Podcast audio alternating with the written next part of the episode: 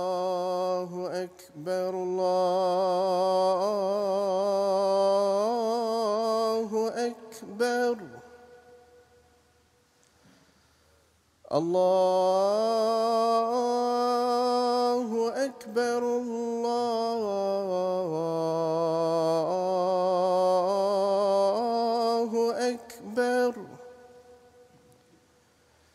أشهد أن لا إله إلا الله.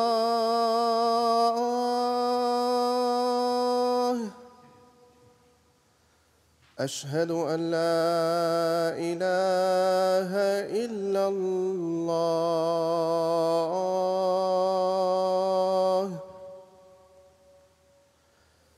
أشهد أن محمدا رسول الله.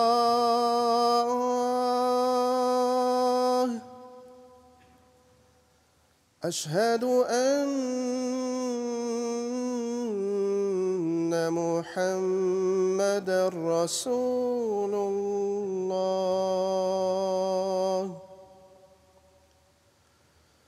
حي على الصلاة.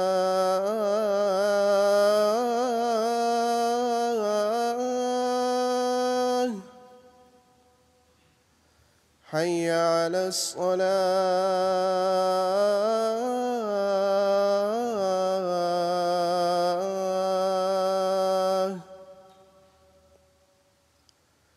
حي على الفلاح.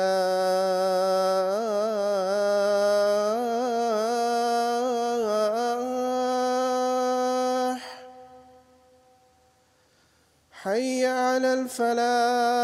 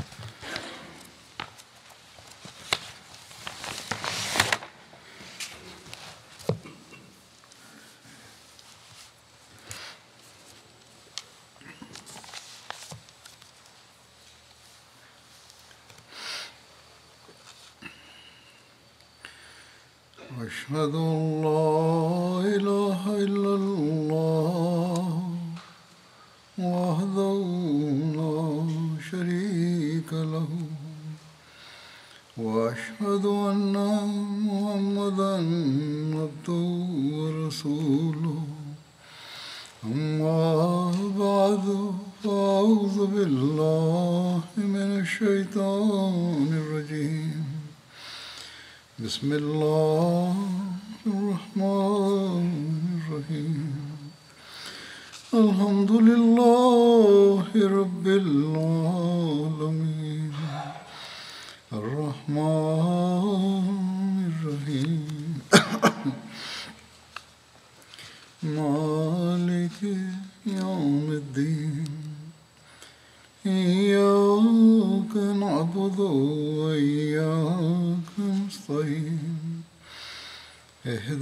الصراط المستقيم. صراط الذين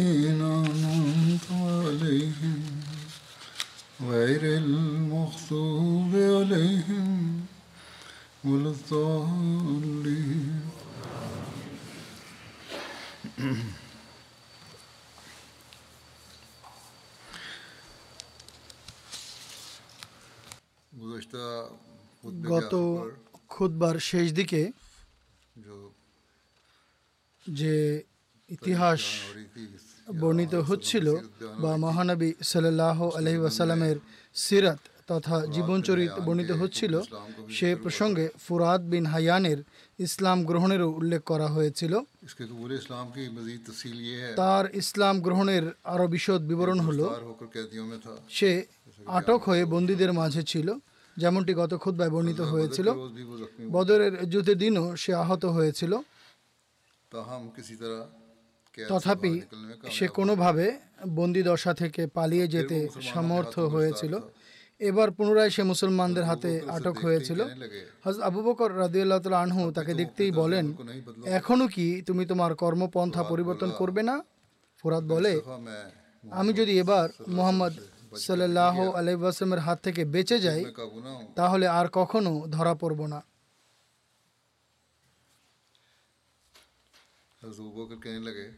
হজরত আবু বকর রাদু আল্লাহ আনহু বলেন তাহলে ইসলাম গ্রহণ করে নাও। অর্থাৎ যদি তুমি বাঁচতেই চাও তাহলে একটি পদ্ধতি রয়েছে যে ইসলাম গ্রহণ করে নাও।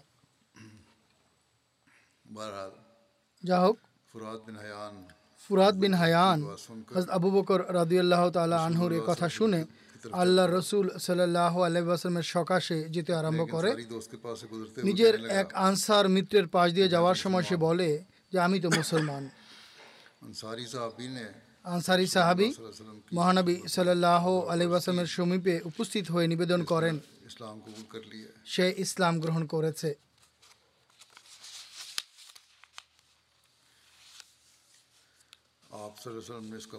মহানবী সাল্লাহ তার বিষয়টি আল্লাহ তালার হাতে ছেড়ে দিয়ে বলেন, ইন্না মিনকুম রেজালান নাকেলহুম ইলা ইমানিহি অর্থাৎ নিঃসন্দেহে তোমাদের মাঝে কতক এমন মানুষ রয়েছে যাদেরকে আমরা তাদের ইমানের উপর ছেড়ে দিচ্ছি।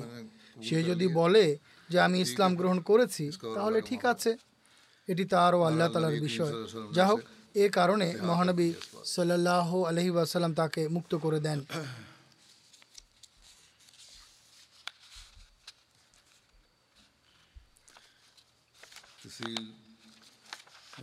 আরেকটি বিবরণ এমনও রয়েছে যে তৃতীয় হিজিসনের জামাদিউল আখের মাসে হাজর জায়েদ বিন হারেসা রদিয়াল্লাহ তাল আনহুর একটি অভিযান কারাদা নামক স্থান অভিমুখে প্রেরণ করা হয়েছিল। সিরাত খাতামান নাবিন পুস্তকে এই ঘটনাটি হজরত মির্জা বশির আহমদ সাহেব রাদুয়াল্লাহ তালা আনহু এভাবে লিখেছেন যে বনু সুলাম ও বনু গাতফানের আক্রমণ থেকে কিছুটা অবকাশ পেতেই আরেকটি বিপদকে প্রতিহত করার জন্য মুসলমানদের স্বদেশ থেকে বের হতে হয়েছে। এতদিন কুরাইশা নিজেদের উত্তরাঞ্চলে বাণিজ্যের জন্য সাধারণত হেজাজের সমুদ্র তীরবর্তী পথ দিয়ে সিরিয়ায় গমন করত। কিন্তু এখন তারা উক্ত পথ পরিহার করে। কেননা এই অঞ্চলের গোত্রগুলো মুসলমানদের মিত্র হয়ে গিয়েছিল। আর কুরাইশের জন্য দুষ্কৃতির সুযোগ কম ছিল। বরং এমন পরিস্থিতিতে তারা সমুদ্র তীরবর্তী রাস্তাকে স্বয়ং নিজেদের জন্য বিপদের কারণ বলে মনে করত।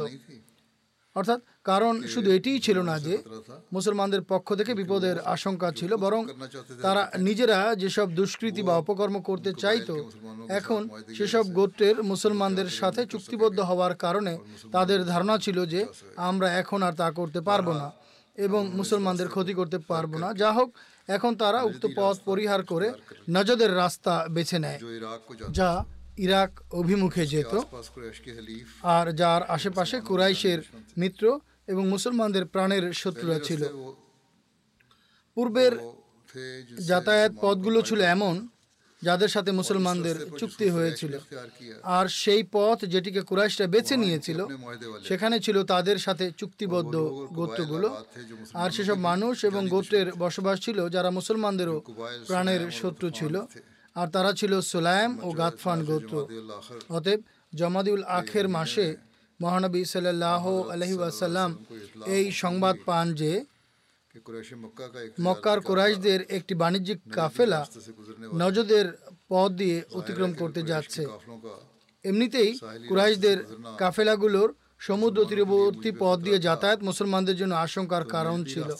সেক্ষেত্রে নজদের পথ দিয়ে তাদের যাতায়াতও তেমনই বরং তার চেয়ে বেশি আশঙ্কাজনক ছিল। কেননা সমুদ্র তীরবর্তী রাস্তার বিপরীতে এই পথে কুরাইশদের মৃত্যুদের বসতি ছিল যারা কুরাইশদের মতোই মুসলমানদের রক্তপিপাসু ছিল। আর যাদের সাথে মিলে কুরাইশরা অতি সহজেই মদিনায় চোরাগোপ্তা আক্রমণ চালাতে পারত অথবা কোনো দুষ্কৃতি করতে পারত।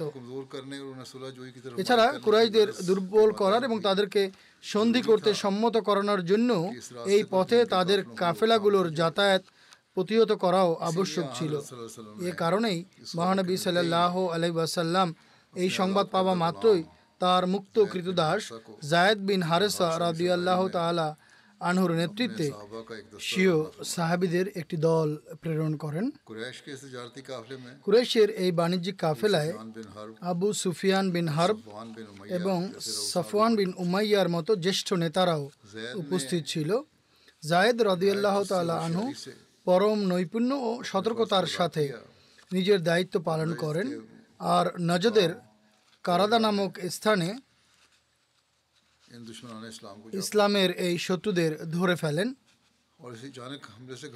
আর এই অতর্কিত আক্রমণে বিচলিত হয়ে কোরাইশ সদস্যরা কাফেলার মালপত্র এবং সাথে বহন করা তাদের যে সম্পদ ছিল তা ফেলে রেখে পালিয়ে যায়। আর জায়দ বিন হারেসা আদিলত আনহু এবং তার সঙ্গীরা বিশাল পরিমাণ গণিমতের মাল সহ সফল ও বিজয়ী হয়ে মদিনায় ফিরে আসেন। কোন কোন ঐতিহাসিক লিখেছেন কুরাইশের এই কাফেলার পথ প্রদর্শনকারী ছিল ফুরাত নামের এক ব্যক্তি যে মুসলমানদের হাতে বন্দী হয় আর ইসলাম গ্রহণের কারণে মুক্ত করে দেওয়া হয়। কিন্তু অন্যান্য রোয়ায়ত থেকে জানা যায় যে সে মুসলমানদের বিরুদ্ধে মুশ্রিকদের গুপ্তচর ছিল।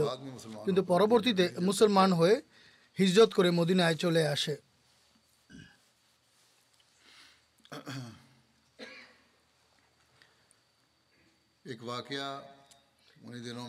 সেই দিনগুলোরই একটি ঘটনা হলো কাব বিন আশরাফের হত্যা সংক্রান্ত। কাব বিন মদিনার একজন সর্দার বা নেতা ছিল আর মহানবী সাল্লাহ আলহামের সাথে চুক্তিভুক্ত ছিল। কিন্তু সন্ধি করার পর সেই নৈরাজ্য ছড়ানোর চেষ্টা করে। আর মহানবী সাল্লাহ আলহাম তার মৃত্যুদণ্ডাদেশ প্রদান করেন। বোখারিতে এই ঘটনার বিশদ বিবরণে লেখা আছে যে হজরত জাবের বিন আবদুল্লাহ রবি আল্লাহ আনহুমা বর্ণনা করেন মহানবী সাল্লাহ আলহি বলেন আশরাফের সাথে কে বোঝাপড়া করবে? সে আল্লাহ এবং তার রসুলকে অনেক কষ্ট দিয়েছে। মোহাম্মদ বিন মাসলামা রাদু আল্লাহ তালাহু দণ্ডায়মান হয়ে বলেন হে আল্লাহ রসুল সাল্লাহ আলহ ওয়াসালাম আপনি কি চান আমি তাকে হত্যা করি তিনি সাল্লাহ আলাইসলাম বলেন হ্যাঁ অতএব মোহাম্মদ বিন মাসলামা রাদু আল্লাহ আনহু কাবের কাছে আসেন এবং বলেন সেই ব্যক্তি আমাদের কাছে সদ্গা চেয়েছে আর তিনি আমাদেরকে কঠিন অবস্থায় নিপতিত করেছেন অর্থাৎ মহানবী সাল্লাহ আলহামের প্রতি ইঙ্গিত করে তিনি এই কথা বলেন যে তিনি আমাদের কাছে সৎকার চেয়েছেন এবং আমাদেরকে কঠিন পরিস্থিতিতে ফেলে দিয়েছেন। আমি তোমার কাছে ধার নিতে এসেছি। সে বলে খোদার কসম তুমি তার প্রতি বিতশ্রদ্ধ হয়ে যাবে। অর্থাৎ মহানবী সাল্লাহ আলহামের প্রতি বীতশ্রদ্ধ হয়ে যাবে এবং পিছু হটবে। যা হোক মোহাম্মদ বিন মাসলামা রাদিউল্লাহতালু বলেন আমরা যেহেতু তার অনুসারী হয়েছি তাই আমরা তাকে পরিত্যাগ করা পছন্দ করি না। যতক্ষণ না আমরা দেখব যে তার পরিণতি কি হয়। আর আমরা চাই তুমি আমাদেরকে এক বা দুই বাসাক ধার দাও। কাব বলে তাহলে আমার কাছে কিছু একটা বন্ধক রাখো। তিনি বলেন তুমি কি চাও? সে অর্থাৎ কাব বলে তোমার নারীদের আমার কাছে বন্ধক রাখো। তিনি বলেন তোমার কাছে আমাদের নারীদের আমরা কীভাবে বন্ধক রাখতে পারি? যখন কিনা আরবদের মাঝে তুমি সবচেয়ে সুদর্শন। সে বলে তাহলে তোমার পুত্রদের আমার কাছে বন্ধক রাখো। তিনি বলেন আমরা তোমার কাছে নিজের পুত্রদের কীভাবে বন্ধক রাখতে পারি?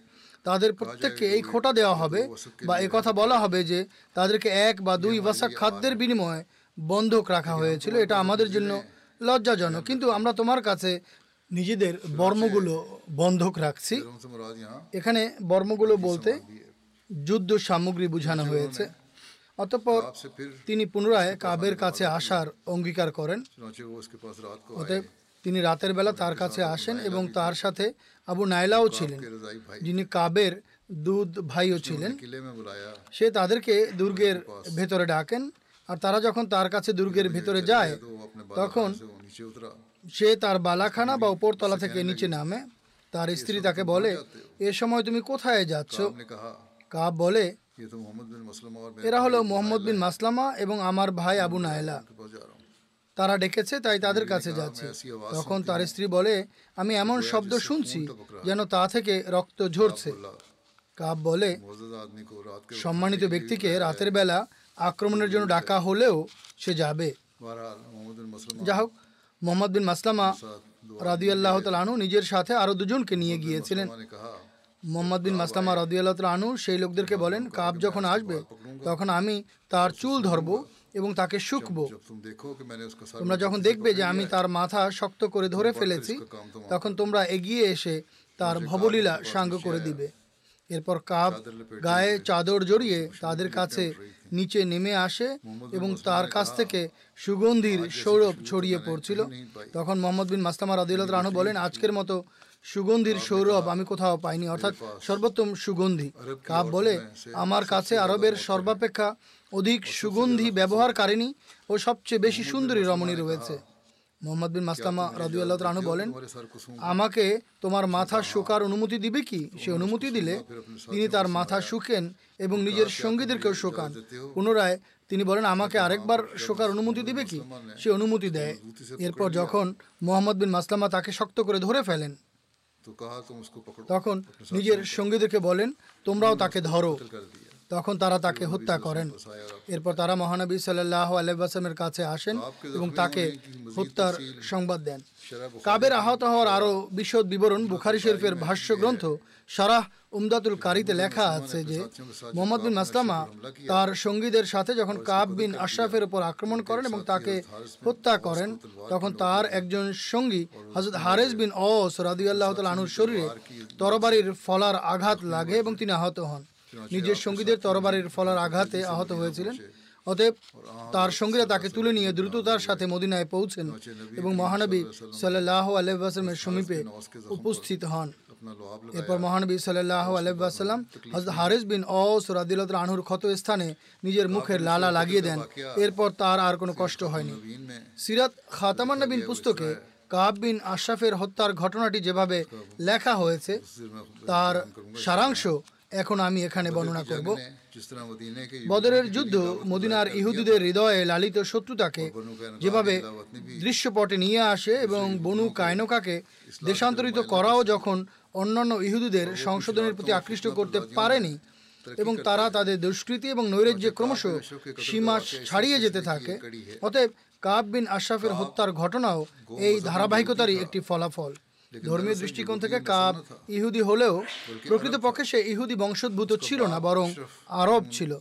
তার পিতা আশরাফ বনু নাভানের এক চতুর এবং ধূর্ত ব্যক্তি ছিল যে মদিনায় এসে বনু নজিরের সাথে সম্পর্ক গড়ে তুলে। তাদের মিত্র সাজে। আর অবশেষে সে এতটা ক্ষমতা এবং প্রভাব প্রতিপত্তি অর্জন করে যে বনু নজিরের জ্যেষ্ঠ রেইস বা নেতা আবু রাফে বিন আবুল হাকিক তার মেয়েকে তার কাছে বিয়ে দেয়। সেই মেয়ের গর্ভেই কাবের জন্ম হয় যে বড় হয়ে তার পিতার চেয়ে অধিক মর্যাদা অর্জন করে। অবশেষে সে এমন পদমর্যাদা অর্জন করে নেয় যে সমগ্র আরবের ইহুদিরা তাকে নিজেদের সর্দার বা নেতা জ্ঞান করতে আরম্ভ করে। কাব একজন জ্ঞানী ও সুপুরুষ হওয়ার পাশাপাশি একজন প্রতিভাবান কবি ও অত্যন্ত ধনাঢ্য ব্যক্তি ছিল। সর্বদা নিজ জাতির ওলামা এবং অন্যান্য প্রভাব সম্পন্ন লোকদেরকে নিজের আর্থিক উদারতা দ্বারা নিজের করতলগত করে রাখত। কিন্তু চারিত্রিক দৃষ্টিকোণ থেকে সে চরম নোংরা স্বভাবের মানুষ ছিল। আর গোপন ষড়যন্ত্র এবং শত্রুতার কৌশলে সে ছিল সিদ্ধহস্ত। এমন কোনো মন্দ নেই যা তার মাঝে ছিল না। মহানবী সাল্লাহ আলাইসাল্লাম যখন হিজরত করে মদিনায় আসেন, তখন কাব বিন আশরাফও অন্যান্য ইহুদিদের সাথে একাত্ম হয়ে সেই চুক্তিতে যোগদান করে, যা মহানবী সাল্লাহ আলাইসাল্লাম এবং ইহুদিদের মাঝে পারস্পরিক বন্ধুত্ব, শান্তি, নিরাপত্তা এবং সম্মিলিত প্রতিরক্ষা সম্পর্কে লিপিবদ্ধ করা হয়েছিল। বাহ্যত সে এই চুক্তি করেছিল ঠিকই। কিন্তু আভ্যন্তরীণভাবে কাবের হৃদয়ে হিংসা এবং বিদ্বেষের অগ্নি দাও দাও করে জ্বলতে থাকে।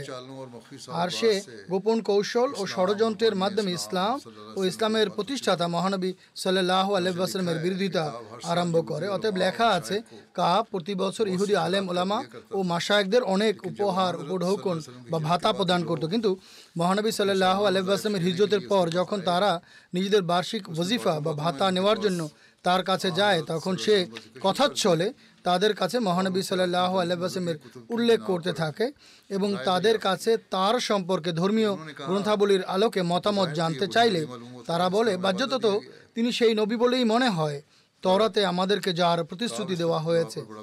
এই উত্তরে কাব খুবই রাগান্বিত হয় এবং সবাইকে অনেক গালমন্দ করে বিদায় করে দেয়।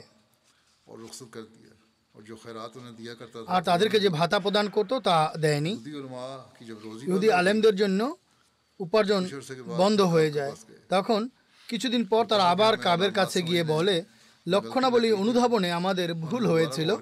আমরা পুনরায় অভিনিবেশ করেছি। আসলে মোহাম্মদ সাল্লাহ আলাইসাল্লাম সেই নবী নন যার প্রতিশ্রুতি দেয়া হয়েছিল। এই উত্তরে কাবের স্বার্থ চরিতার্থ হয় এবং সে আনন্দিত হয়ে তাদেরকে বার্ষিক ভাতা দিয়ে দেয়। যা হোক এটি ছিল একটি ধর্মীয় বিরোধিতা। যদিও তা অসৌজন্যমূলকভাবে অবলম্বন করা হয়েছিল কিন্তু আপত্তির কারণ হতে পারে না যাতে সে শাস্তি পাবে আর এর ভিত্তিতে কাবকে আপত্তির লক্ষ্যেও পরিণত করা যেতে পারত না। এরপর কাবের বিরোধিতা ক্রমশ ভয়াবহ রূপ পরিগ্রহ করতে থাকে। অবশেষে বদরের যুদ্ধের পর সে এমন আচার আচরণ প্রদর্শন করে, যা ছিল চরম নৈরাজ্যকর ও অশান্তির কারণ, যার ফলে মুসলমানদের জন্য চরম আশঙ্কাজনক পরিবেশ সৃষ্টি হয়। আসলে, বদরের যুদ্ধের পূর্বে কাব মনে করত যে, মুসলমানদের ইমানের জোশ বা উদ্দীপনা একটি সাময়িক ব্যাপার মাত্র, আর ধীরে ধীরে এসব মানুষ আপনা আপনি বিচ্ছিন্ন হয়ে নিজেদের পিতৃপুরুষের ধর্মে ফিরে আসবে। কিন্তু বদরের যুদ্ধে মুসলমানরা যখন এক অপ্রত্যাশিত বিজয় লাভ করে আর কুরাইশ নেতাদের অধিকাংশ নিহত হয়, তখন সে বুঝতে পারে যে এখন এই নতুন ধর্ম এমনিতেই নিশ্চিন্ন হবে বলে মনে হচ্ছে না। কাজেই বদরের যুদ্ধের পর সে ইসলামকে নিশ্চিন্ন ও ধ্বংস করার লক্ষ্যে নিজের সর্বশক্তি নিয়োগ করার বিষয়ে দৃঢ় সংকল্পবদ্ধ হয়। আর তার হৃদয়ের বিদ্বেষ ও হিংসার সর্বপ্রথম বহিঃপ্রকাশ সে সময় ঘটে যখন বদরের যুদ্ধের বিজয়ের সংবাদ মদিনায় পৌঁছে। তখন এই সংবাদ শুনে কাব সাক্ষীস্বরূপ প্রকাশ্যে ঘোষণা দেয় যে এই সংবাদ সম্পূর্ণ ভুল মনে হচ্ছে। কেননা কুরাইশের এই বিশাল বাহিনীর বিরুদ্ধে মোহাম্মদ সাল্লাহ আলহামের বিজয় অর্জন করা আর মক্কার এমন নামি দামি নেতাদের মাটির সাথে মিশে যাওয়া সম্ভব নয়। আর এই সংবাদ যদি সত্য হয় তাহলে এই জীবনের চেয়ে মৃত্যুই শ্রেয়। যা হোক যখন এই সংবাদের সত্যতা প্রতিপন্ন হয় এবং কাবের এই দৃঢ়বিশ্বাস জন্মে যে সত্যিকার অর্থেই বদরের যুদ্ধের বিজয় ইসলামকে এমন দৃঢ়তা দান করেছে যা তার কল্পনা বা ধারণাতেও ছিল না। তখন সে রাগ এবং ক্রোধে অগ্নিশর্মা হয়ে যায় এবং তরি সফরের প্রস্তুতি নিয়ে মক্কার উদ্দেশ্যে যাত্রা করে। সেখানে গিয়ে তার বাকপটুতা এবং অগ্নিঝরা কবিতার জোরে কুরাইশের হৃদয়ের সুপ্ত অগ্নিকে দাউ দাউ করে জ্বালিয়ে তোলে। অগ্নিকে প্রজ্বলিত করে। তাদের হৃদয়ে মুসলমানদের রক্তের অতৃপ্ত পিপাসা জাগিয়ে তোলে। তাদের বক্ষ প্রতিশোধ ও শত্রুতার অগ্নিতে ভরে দেয়। কাবের প্রজ্বলিত অগ্নির কারণে যখন তাদের আবেগ অনুভূতি বিস্ফোরণ উন্মুখ হয়ে ওঠে। তখন সে তাদেরকে কাবাগৃহের প্রাঙ্গণে নিয়ে গিয়ে খানা কাবার পর্দা তাদের হাতে ধরিয়ে দিয়ে এই শপথ আদায় করে যে যতদিন ইসলাম এবং ইসলামের প্রতিষ্ঠাতাকে ভূপৃষ্ঠ থেকে নিশ্চিন্ন না করব ততদিন স্বস্তির নিঃশ্বাস ফেলব না।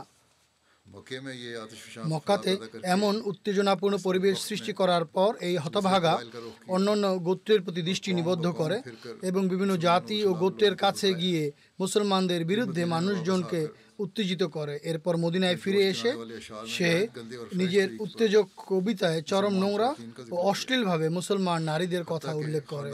এমনকি নবী পরিবারের সম্মানিত নারীদেরও নিজের নোংরা ও অশ্লীল কবিতার লক্ষ্যে পরিণত করতে দ্বিধা করেনি।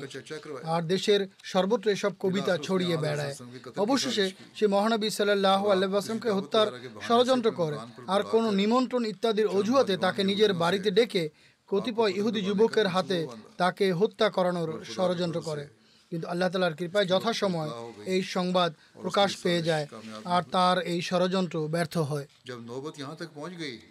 বিষয়টি যখন এতদূর গড়ায় আর কাবের বিরুদ্ধে অঙ্গীকার ভঙ্গ বিদ্রোহ যুদ্ধের প্ররোচনা নৈরাজ্য অশ্লীল কথাবার্তা আর হত্যার ষড়যন্ত্র করার অপরাধ প্রমাণিত হয়।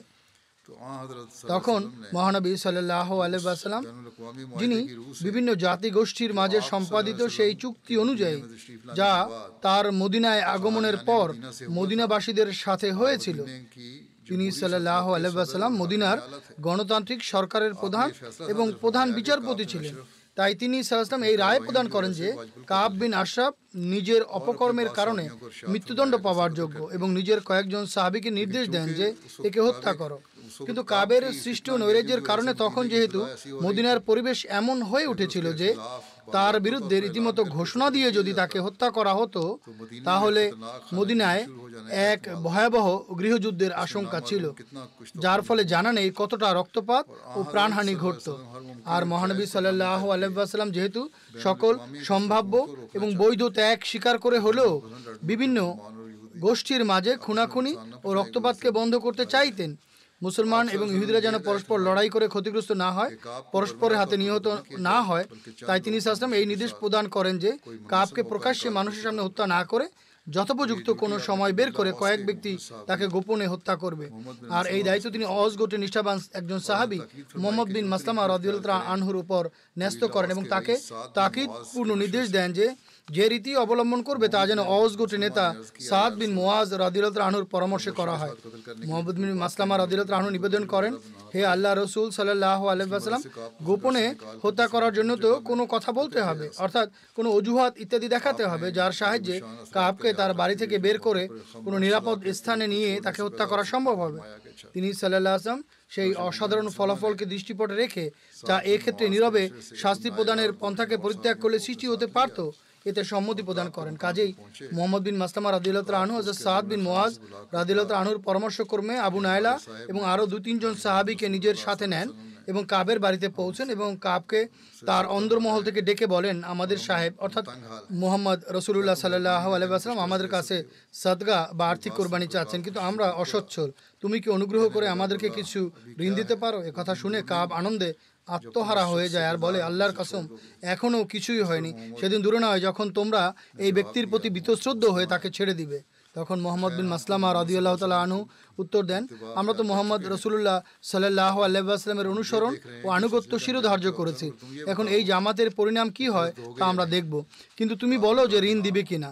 কাপ বলে হ্যাঁ তবে আমার কাছে কোনো কিছু বন্ধক রাখতে হবে। অতঃপর প্রথমে সে নারীদের, এরপর পুত্রদের বন্ধক রাখার প্রস্তাব দেয়, যেমনটি এখনই আমি বুখারির বরাতে বর্ণনা করেছি। অবশেষে অস্ত্র বন্ধক রাখার শর্তে কাব সম্মত হয়। মোহাম্মদ বিন মাসলামা রাজু আল্লাহ আনু এবং তার সাথীরা রাতে আবার আসার প্রতিশ্রুতি দিয়ে ফিরে আসেন। রাত হতেই এই ছোট্ট দলটি সশস্ত্র হয়ে কাবের বাড়িতে পৌঁছেন এবং তাকে বাড়ি থেকে বাইরে ডেকে কথা বলতে বলতে একদিকে নিয়ে যায়। আর কিছুক্ষণ পর হাঁটতে হাঁটতে তাকে কাবু করে সেসব সাহাবি যারা পূর্বেই অস্ত্র সজ্জিত ছিল, তারা তরবারির আঘাত আনেন এবং তাকে হত্যা করেন। যা হোক, কাব নিহত হয়ে মাটিতে লুটিয়ে পড়ে। মোহাম্মদ বিন মাসলামা রাদিলত রানু এবং তার সাথীরা সেখান থেকে দ্রুত মহানবী সাল্লাহ আল্লাহ আসলামের সকাশে উপস্থিত হন এবং তাকে এই হত্যার সংবাদ সংবাদ প্রদান করেন। কাবের নিহত হওয়ার সংবাদ জানাজানি হলে শহরে এক উত্তেজনা ছড়িয়ে পড়ে আর ইহুদিরা চরমভাবে উত্তেজিত হয়ে যায়। পরের দিন প্রভাতে ইহুদিদের একটি প্রতিনিধি দল মহানবী সাল্লাহ আলাইসলামের সকাশে উপস্থিত হয় এবং অভিযোগ করে যে আমাদের সর্দার বা নেতা কাব বিন আশরাফকে এভাবে হত্যা করা হয়েছে। তাদের কথা শুনে মহানবী সাল্লাহ আলাইসাল্লাম বলেন, তোমরা কি জানো কাব কি কি অপরাধ করেছে? এরপর তিনি সাল্লাহ আলহাম সংক্ষিপ্ত পরিসরে কাবের চুক্তি ভঙ্গ করা, যুদ্ধে প্ররোচিত করা, নৈরাজ্য, অশ্লীল কথা বলা এবং হত্যার ষড়যন্ত্র ইত্যাদি স্মরণ করান। তখন তারা ভয়ে চুপ হয়ে যায় বা নীরব হয়ে যায়। এরপর মহানবী সাল্লাহ আলহাম তাদেরকে বলেন তোমাদের উচিত হবে অন্তত পক্ষে ভবিষ্যতে শান্তি এবং সহযোগিতার ভিত্তিতে সহাবস্থান করা এবং শত্রুতা ও নৈরাজ্যের বীজ বপন না করা অতএব ইহুদিদের সম্মতিক্রমে ভবিষ্যতের জন্য একটি নতুন চুক্তি লেখা হয়। আর ইহুদিরা নতুনভাবে মুসলমানদের সাথে শান্তি ও নিরাপদে থাকার এবং বিশৃঙ্খলা ও নৈরাজ্যের রীতি পরিহারের অঙ্গীকার করে। আর এই অঙ্গীকারনামা হজরত আলী রাজিল্লাহ আনুর দায়িত্বে ন্যস্ত করা হয়। ইতিহাসে কোথাও এর উল্লেখ পাওয়া যায় না যে এরপর কখনো ইহুদিরা কাব বিন আশরাফের হত্যার উল্লেখ করে মুসলমানদের ওপর দোষারোপ করেছে। কেননা তাদের হৃদয় অনুভব করত যে কাব নিজের অপরাধের উপযুক্ত শাস্তি পেয়েছে। অতএব সে যুগের প্রচলিত বিধান বা পদ্ধতি অনুযায়ী কাবের সাথে যে আচরণ করা হয়েছে তাতে ইহুদিদের নীরব থাকা বলে দেয় তারা এই শাস্তি ও এই পদ্ধতিকে স্বীকার করেছে। কোন কোন ঐতিহাসিক পরবর্তীতে এই আপত্তি করে যে মহানবী সাল্লাহ আলাইসাল্লাম একটি অবৈধ হত্যাকাণ্ড ঘটিয়েছেন এবং এটি ভুল কাজ ছিল। জেনে রাখা উচিত যে এটি অবৈধ হত্যাকাণ্ড ছিল না। কেননা কাববিন আশরফ মহানবী সাল্লাহ আল্লাহামের সাথে রীতিমতো শান্তি চুক্তি করেছিল এবং মুসলমানদের বিরুদ্ধে কার্যক্রম পরিচালনা করা তো দূরের কথা। সে এই বিষয়ের অঙ্গীকার করেছিল যে সে প্রত্যেক বহিঃশত্রুর বিরুদ্ধে মুসলমানদের সাহায্য করবে আর মুসলমানদের সাথে বন্ধুত্বপূর্ণ সম্পর্ক বজায় রাখবে। এই অঙ্গীকার অনুযায়ী সে এই বিষয়টিও স্বীকার করেছিল যে মদিনাতে গণতান্ত্রিক রাষ্ট্রের যে ব্যবস্থাপনা প্রতিষ্ঠা করা হয়েছিল মহানবী সাল্লাহ আলহাম এর প্রধান হবে। করবেন এবং সব ধরনের বিবাদ বিসম্বাদে তার সিদ্ধান্ত সবার জন্য শিরোধার্য হবে। অতএব হজরত মির্জা বশির আহমদ সাহেব রাদিলত আনহু লিখেন ইতিহাস থেকে প্রমাণিত এই চুক্তি অনুযায়ী ইহুদিরা নিজেদের মামলা মোকদ্দমা ইত্যাদি মহানবী সাল্লাহ আলহ আসলামের সকাশে উপস্থাপন করত এবং তিনি সাল্লাহ আলহ আসলাম সে অনুযায়ী আদেশ জারি করতেন। এখন এমত অবস্থায় কাব সকল চুক্তি ও অঙ্গীকার লঙ্ঘন করেছে সেগুলো উপেক্ষা করেছে পালন করেনি।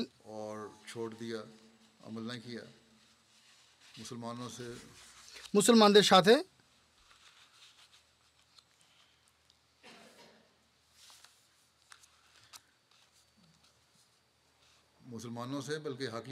বরং সত্য কথা হলো সমসাময়িক সরকারের সাথে বিশ্বাসঘাতকতা করেছে। এখানে মুসলমানদের সাথে বিশ্বাসঘাতকতার প্রশ্ন নয়। সে প্রতিষ্ঠিত সরকারের সাথে বিশ্বাসঘাতকতা করেছে। কেননা, মহানবী সাল্লাহ আল্লাহাম রাষ্ট্রের প্রধান ছিলেন। মদিনাতে বিশৃঙ্খলা ও নৈরাজ্যের বীজ বপন করে এবং দেশে যুদ্ধের অনল উস্কে দেওয়ার চেষ্টা করে। অধিকন্তু, মুসলমানদের বিরুদ্ধে আরব গোত্রগুলোকে ভয়ঙ্করভাবে খেপিয়ে তোলে। এরপর মহানবী সাল্লাহ আল্লাহামকে হত্যার ষড়যন্ত্র করে। এসব কিছু এমন অবস্থায় করেছে যখন কিনা মুসলমানরা পূর্বে চতুর্দিক থেকে বিপদ আপদে জর্জরিত ছিল। তাদের জন্য কঠিন পরিস্থিতি সৃষ্টি করে দেয়। আর এহেন অবস্থায় কাবের অপরাধ বরং অপরাধের সমষ্টি এরূপ ছিল না যে তার বিরুদ্ধে শাস্তিমূলক পদক্ষেপ গ্রহণ কোনো অযৌক্তিক কাজ গণ্য হবে। অতএব এই পদক্ষেপ গ্রহণ করা হয়। আর অধুনাকালের তথাকথিত সভ্য দেশগুলোতে বিদ্রোহ অঙ্গীকার ভঙ্গ যুদ্ধের প্ররোচনা এবং হত্যা ষড়যন্ত্রের অপরাধে অপরাধীদের হত্যার শাস্তি দেওয়া হয়। তাহলে আপত্তি কিসের?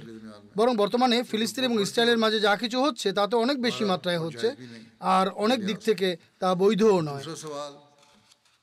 অতপর দ্বিতীয় আপত্তি হত্যা রীতি সম্পর্কে। তাকে গোপনে রাতের আধারে কেন হত্যা করা হয়েছে? এ সম্পর্কে স্মরণ রাখা উচিত যে সে সময় আরবে নিয়মতান্ত্রিক কোনো সরকার ব্যবস্থা ছিল না। একজন নেতা নির্বাচন করা হয়েছিল ঠিকই কিন্তু কেবল তার সিদ্ধান্তই চূড়ান্ত মনে করা হতো না। বরং নিজে নিজে সিদ্ধান্ত নিতে চাইলে প্রত্যেক ব্যক্তি ও প্রত্যেক গোত্র স্বাধীন ও সার্বভৌম ক্ষমতার অধিকারী ছিল। সামগ্রিকভাবে কোনো সম্মিলিত সিদ্ধান্ত নিতে হলে মহানবী সাল্লাহ আলহামের কাছে আসত এবং নিজেদের পক্ষ থেকে গোত্রীয় সিদ্ধান্ত নিতে চাইলে তারও ব্যবস্থা ছিল। মতাবস্থায় এমন কোন আদালত ছিল যেখানে কাবের বিরুদ্ধে মোকদ্দমা দায়ের করে রীতিমতো মৃত্যু দণ্ডাদেশ হস্তগত করা যেত? তার বিরুদ্ধে কি ইহুদিদের নিকট অভিযোগ করা সমীচীন ছিল, যাদের সে নেতা ছিল? বরং যারা কিনা নিজেরাই মুসলমানদের সাথে বিশ্বাসঘাতকতা করেছিল এবং প্রতিনিয়ত নৈরাজ্য সৃষ্টি করত। এ কারণে এই প্রশ্নই ওঠে না যে ইহুদুদের কাছে যাওয়া যেত। সুলায়াম ও গাতফান গোত্রের কাছে সাহায্য চাওয়া যেত কি? যারা কিনা বিগত কয়েক মাসে তিন চারবার মদিনায় অতর্কিতে আক্রমণের প্রস্তুতি নিয়েছিল। তারাও তার গোত্র ছিল।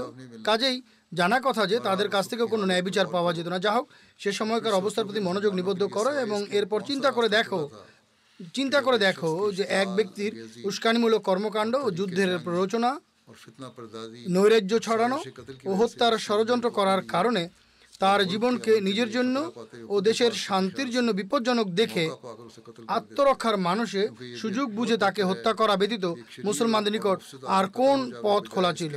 কেননা অনেক শান্তিপ্রিয় সাধারণ মানুষের জীবন বিপদাপন্ন হওয়া ও দেশের শান্তি বিনষ্ট হওয়ার পরিবর্তে একজন দুষ্কৃতিকারী ও নৈরাজ্য সৃষ্টিকারী ব্যক্তি নিহত হওয়া অনেক উত্তম।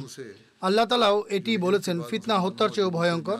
যা হোক হিজরতের পরে মুসলমান এবং ইহুদিদের মাঝে যে চুক্তি সম্পাদিত হয়েছিল সে অনুযায়ী মহানবী সাল্লাহ আলহাম একজন সাধারণ নাগরিকের মর্যাদা রাখতেন না বরং তিনি সেই প্রজাতন্ত্রের প্রধান নির্বাচিত হয়েছিলেন যা মদিনায় প্রতিষ্ঠিত হয়েছিল। সকল প্রকার ঝগড়া বিবাদ এবং রাজনৈতিক বিষয়াদিতে যে সিদ্ধান্ত তিনি উপযুক্ত মনে করতেন তা জারি করার অধিকার তাকে দেয়া হয়েছিল।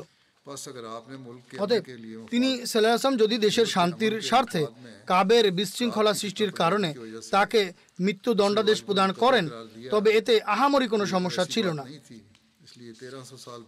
অতএব এ কারণে তেরোশো বছর পর অধুনাকালের প্রাচ্যবিদরা ইসলামের উপর যে আপত্তি উত্থাপন করছে তা অর্থহীন কেননা সে সময় ইহুদিরা তার কথা শুনে কোনো আপত্তি করেনি।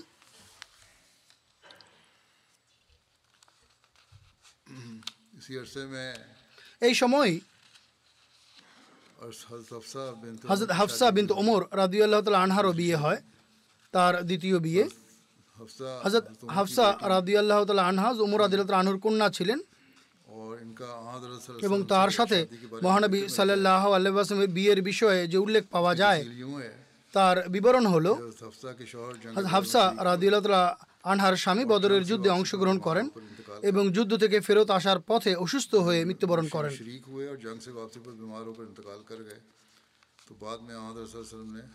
এরপর মহানবী সাল্লাহ আলাইসাল্লাম হাফসা রাদিলত রানাকে বিয়ে করেন। এর বিশদ বিবরণ বুখারিতে এভাবে লিপিবদ্ধ রয়েছে। আবদুল্লাহ বিন উমর রাদিলত রানা বর্ণনা করেন। হজরত হাফসা বিন উমর রাদিলত রানহা যখন হজরত খুনাইজ বিন হুজাফা রাদিলত রানহুর সংসারে বিধবা হন যিনি মহানবী সাল্লাহ আলাইসাল্লামের সাহাবি ছিলেন। তিনি বদরের যুদ্ধে অংশগ্রহণ করেছিলেন। রেওয়ায়তে এসেছে, মদিনায় যখন তিনি মৃত্যুবরণ করেন, তখন হজ উমর আদিল রানহু বলেন, আমি হজ উসমান বিন আফফান রাদিউলত রানহুর সাথে সাক্ষাৎ করি। তার কাছে হজরত হাফসার কথা বলি এবং প্রস্তাব দেই। আপনি যদি চান, তাহলে হাফসা বিন তো উমরকে আপনার সাথে বিয়ে দিব। উসমান রাদিউলত রানহু বলেন, আমি এ বিষয়ে চিন্তা ভাবনা করব। হুতুম রাদিলতন আনু বলেন, অতঃপর আমি কয়েকদিন অপেক্ষা করি। তারপর উসমান রাদিউল্লাহ আনু কয়েকদিন পর বলেন, বর্তমানে আমি বিয়ে না করাটাই সমীচীন বলে মনে করছি। হয়তো উমর আদিলত রানু বলেন, এরপর আমি হজরত আবু বকর আদিলত রানুর কাছে যাই এবং বলি, আপনি যদি চান তাহলে আমি হজরত হাফসা বিনতে উমরকে আপনার সাথে বিয়ে দিব। হজরত আবু বকর আদিলত রানু নীরব থাকেন এবং আমাকে কোনো উত্তর দেননি। হয়তো উমর আদিলত রানু বলেন, উসমানের চেয়ে আমি তার কাছ থেকে বেশি নেতিবাচক মনোভাব অনুভব করি। অর্থাৎ বেশি অনুভব হলো যে তিনি নাকচ করে দিলেন। তিনি রাজিলত রানু বলেন, এরপর আমি কিছুদিন অপেক্ষা করি। তারপর মহানবী সাল্লাহ আলাইসালাম হাফসাকে বিয়ে করার প্রস্তাব প্রেরণ করেন এবং আমি তার সাথে তাকে বিয়ে দেই। সিরাত খাতামান নবীন পুস্তকে এই ঘটনাটি এভাবে লেখা আছে। হজরত ওমর বিন খাত্তাব রাদিউল্লাহ আনহুর একজন কন্যা ছিলেন যার নাম হাফসা। তিনি খোনাইজ বিন হুজাফার স্ত্রী ছিলেন যিনি একজন নিষ্ঠাবান সাহাবি ছিলেন এবং বদরের যুদ্ধে অংশগ্রহণ করেছিলেন। বদরের যুদ্ধ শেষে মদিনায় ফেরত আসার পথে খুনাইস অসুস্থ হয়ে পড়েন এবং এ অসুস্থতা হতে আর প্রাণ রক্ষা হয়নি। তার মৃত্যুর কিছুকাল পর হত উমর আদিল্লাহ আনহু হাফসার বিয়ে নিয়ে চিন্তিত হন। সে সময় হাফসার বয়স বিশ বছরের বেশি ছিল। হত উমর আদিল্লাহ আনহু স্বীয় প্রকৃতিগত সারল্য থেকে নিজেই ওসমান বিন আফফান রাদিউল্লাহ আনহুর সাথে সাক্ষাৎ করে তাকে বলেন, আমার মেয়ে হাফসা বর্তমানে বিধবা। আপনি যদি পছন্দ করেন, তাহলে তাকে বিয়ে করতে পারেন। কিন্তু হয়তো ওসমান রাদিল্লাহ আনু নাকচ করে দেন। এরপর হয়তো উমর রাদিল্লাহ আনহু হয়তো আবু বকর রাদিল্লাহ আনহুর সাথে এ কথা বলেন, কিন্তু হয়তো আবু বকর রাদিল্লাহ আনহু নিরবতা পালন করেন এবং কোনো উত্তর দেননি। এতে হয়তো মুরাদিল্লাহ আনু ভীষণ কষ্ট পান এবং তিনি সেই কষ্ট নিয়েই মহানবী সাল্লাহ আল্লাহামের সকাশে উপস্থিত হয়ে তার সাথে সব কথা খুলে বলেন। তিনি সাল্লাহ আসলাম বলেন, ওমর, কোনো চিন্তা করো না। খোদাতলা চাইলে হাফসা, উসমান এবং আবু বকরের চেয়ে উত্তম স্বামী পাবে আর উসমান হাফসার চেয়ে উত্তম স্ত্রী পাবে। তিনি সাল্লাহ আলাইসলাম কথা এ কারণে বলেছিলেন যে তিনি হাফসাকে বিয়ে করার এবং নিজের মেয়ে উম্মে কুলসুমকে হজরত উসমান রাজিলত রানুর সাথে বিয়ে দেওয়ার সংকল্প করেছিলেন, যা হজরত আবু বকর এবং হজরত উসমান উভয়ে জানতেন। আর এ কারণেই তারা হজরত উমর রাদিলত আনহুর প্রস্তাব নাকচ করে দিয়েছিলেন। এর কিছুদিন পর মহানবী সাল্লাহ আলাইসাল্লাম হজরত উসমান রাদিলত আনহুর কাছে তার কন্যা উম্মে কুলসুমকে বিয়ে দেন এবং এরপর তিনি সাল্লাহ আসলাম স্বয়ং নিজের পক্ষ থেকে হজরত উমর রাদিলত আনহুকে হাফসার জন্য প্রস্তাব প্রেরণ করেন। হজরত উমর রাদিউল্লাহ তালা আনুর এর চেয়ে বেশি আর কি চাওয়ার থাকতে পারে? তিনি রাদিউল্লাহ তালা আনু পরম আনন্দে এই প্রস্তাব গ্রহণ করেন এবং তৃতীয় হিজড়ির সাবান মাসে হজ হাফসা রাদিউল্লাহ তালা আনহা মহানবী সাল্লাহ আসলামের সাথে বিবাহ বন্ধনে আবদ্ধ হয়ে নবী সাল্লাহ আল্লাহামের পবিত্র স্ত্রীদের অন্তর্ভুক্ত হন। এ বিয়ে হয়ে যাওয়ার পর হজ আবু বকর তালা আনহু হজ উমর তালা আনুকে বলেন, আপনি হয়তো আমার পক্ষ থেকে কোনো কষ্ট পেয়েছেন। আসলে আমি মহানবী সাল্লাহ আলাইসলামের সংকল্প সম্পর্কে জ্ঞাত ছিলাম, কিন্তু আমি তার অনুমতি ব্যতীত তার গোপন কথা প্রকাশ করতে পারতাম না।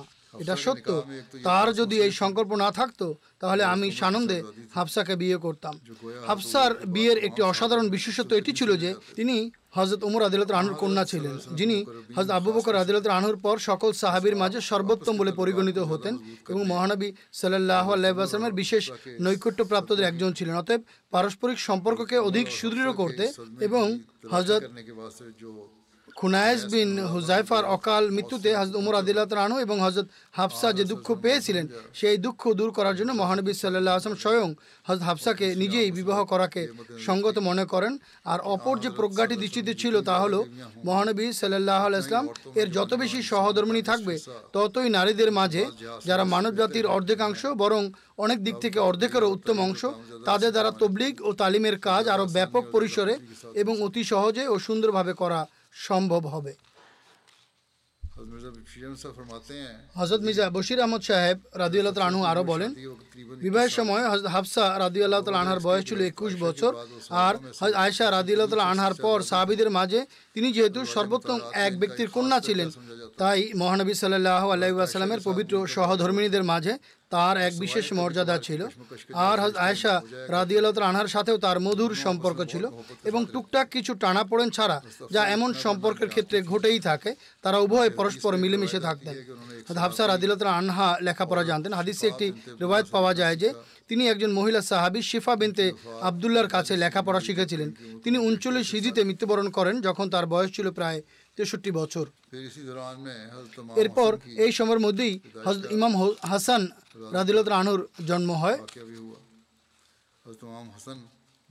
হজরত ইমাম হাসান বিন আলী। বিন আবু তালেব রমজানের মধ্যভাগে তৃতীয় হিজড়িতে জন্মগ্রহণ করেন।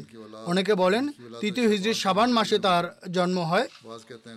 আবার অনেকে বলেন ওহুদের যুদ্ধের এক বছর পর তার জন্ম হয়। আবার অনেকের মতে দুই বছর পর হয়। সারে বুখারি আল্লামা ইবনে হাজার আসকালানি বলেন প্রথমোক্ত মত সর্বাধিক নির্ভরযোগ্য ও সঠিক। আলী রাদিল্লাহ আনু তার নাম রাখেন হার্ব। কিন্তু মহানবী সাল্লাহ আলহিবাসাল্লাম সেই নাম পরিবর্তন করে রাখেন হাসান। জন্মের সপ্তম দিনে তিনি সাল্লাহ আসলাম তার আকিকা দেন এবং তার মাথার চুল কামিয়ে দেন এবং আদেশ দেন যে তার চুলের সমপরিমাণ রূপা যেন দান খয়রাত করা হয়। একদা উম্মে ফজল নিবেদন করেন, হে আল্লাহ রসুল সাল্লাহ আলহাম আমি স্বপ্নে দেখেছি, আপনার একটি অঙ্গ আমার গৃহে অথবা আমার কক্ষে। মহানবী সাল্লাহ আলহাম বলেন তুমি উত্তম স্বপ্ন দেখেছ, ভালো স্বপ্ন দেখেছ। ফাতেমার গর্ভে এক সন্তান জন্ম নেবে। তুমি তার দেখাশোনা করবে এবং তুমি তাকে কুসুমের সাথে দুধ পান করাবে।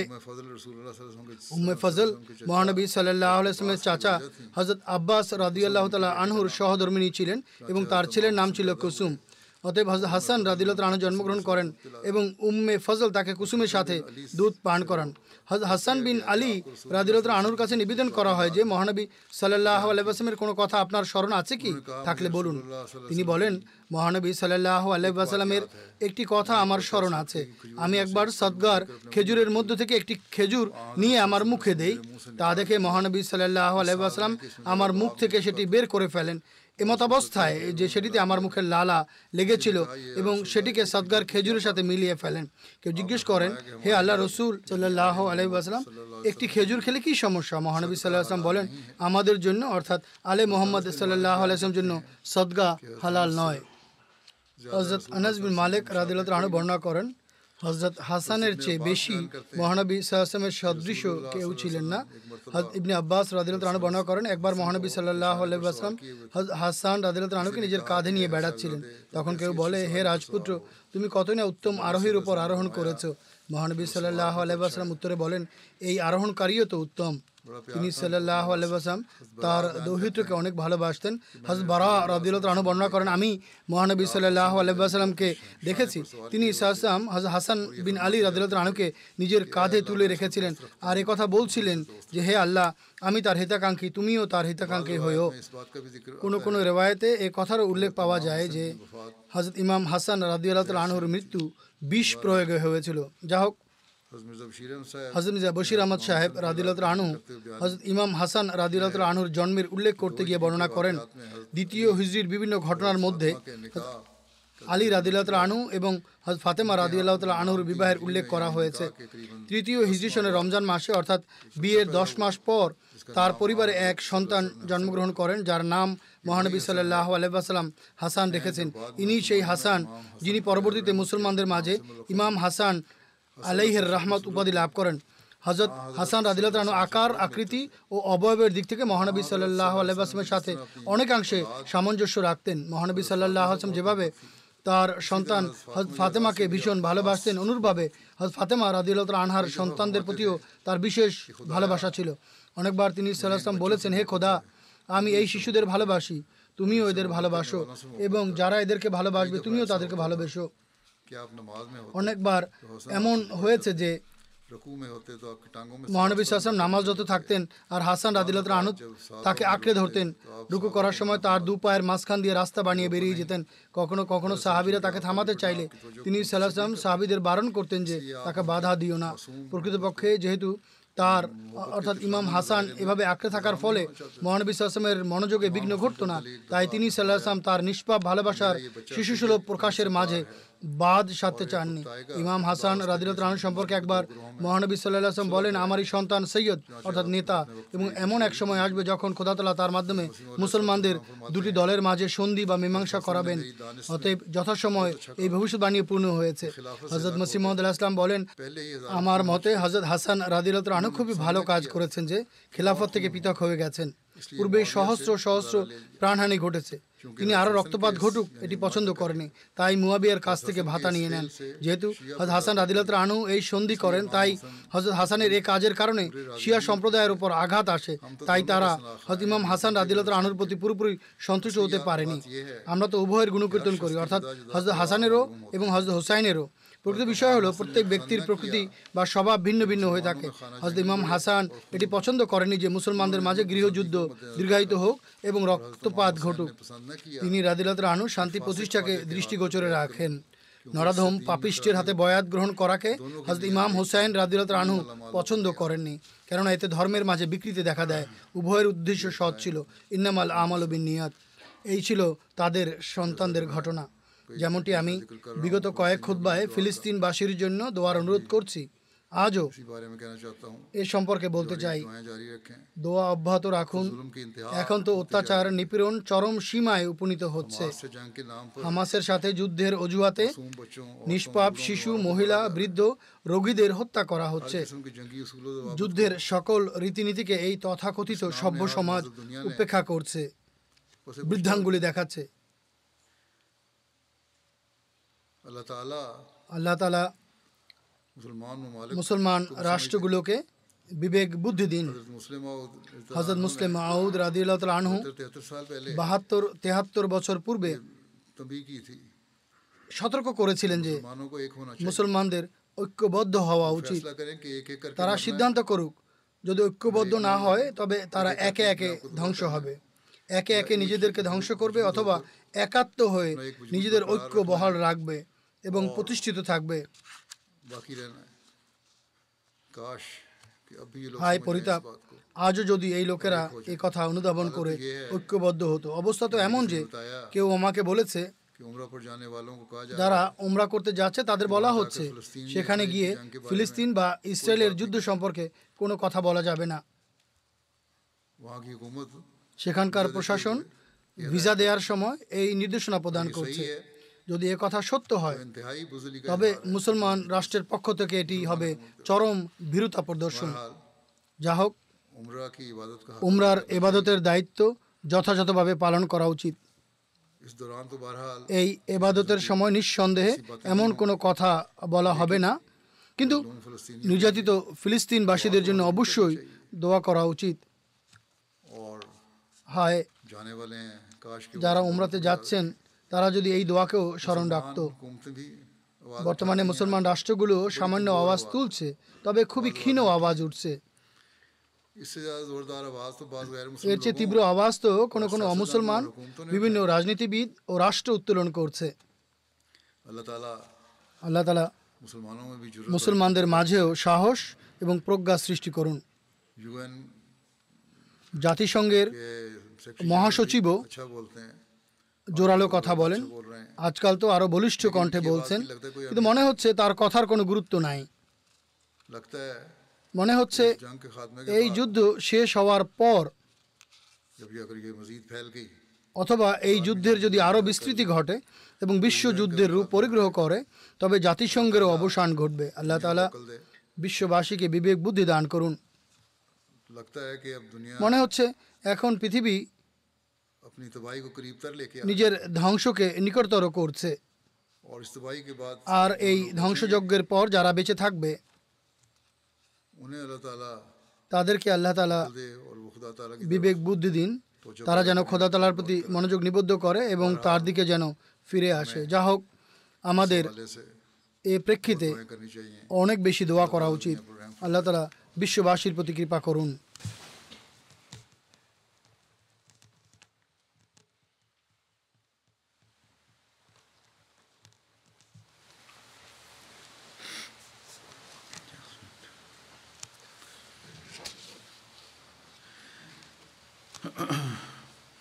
الحمد لله الحمد لله نحمده ونستعينه ونستغفره ونؤمن به ونتوكل عليه. ونعوذ بالله من شرور أنفسنا ومن سيئات أعمالنا. من يهده الله فلا مضل له ومن يضلل فلا هادي له ونشهد ان لا اله الا الله ونشهد ان محمدا عبده ورسوله عباد الله رحمكم الله إن الله يأمر بالعدل واللسان وإيتاء ذي القربى. وينهى عن الفحشاء والمنكر والبغي. يعظكم لعلكم تذكرون. اذكروا الله يذكركم وادعوه يستجب لكم. ولذكر الله أكبر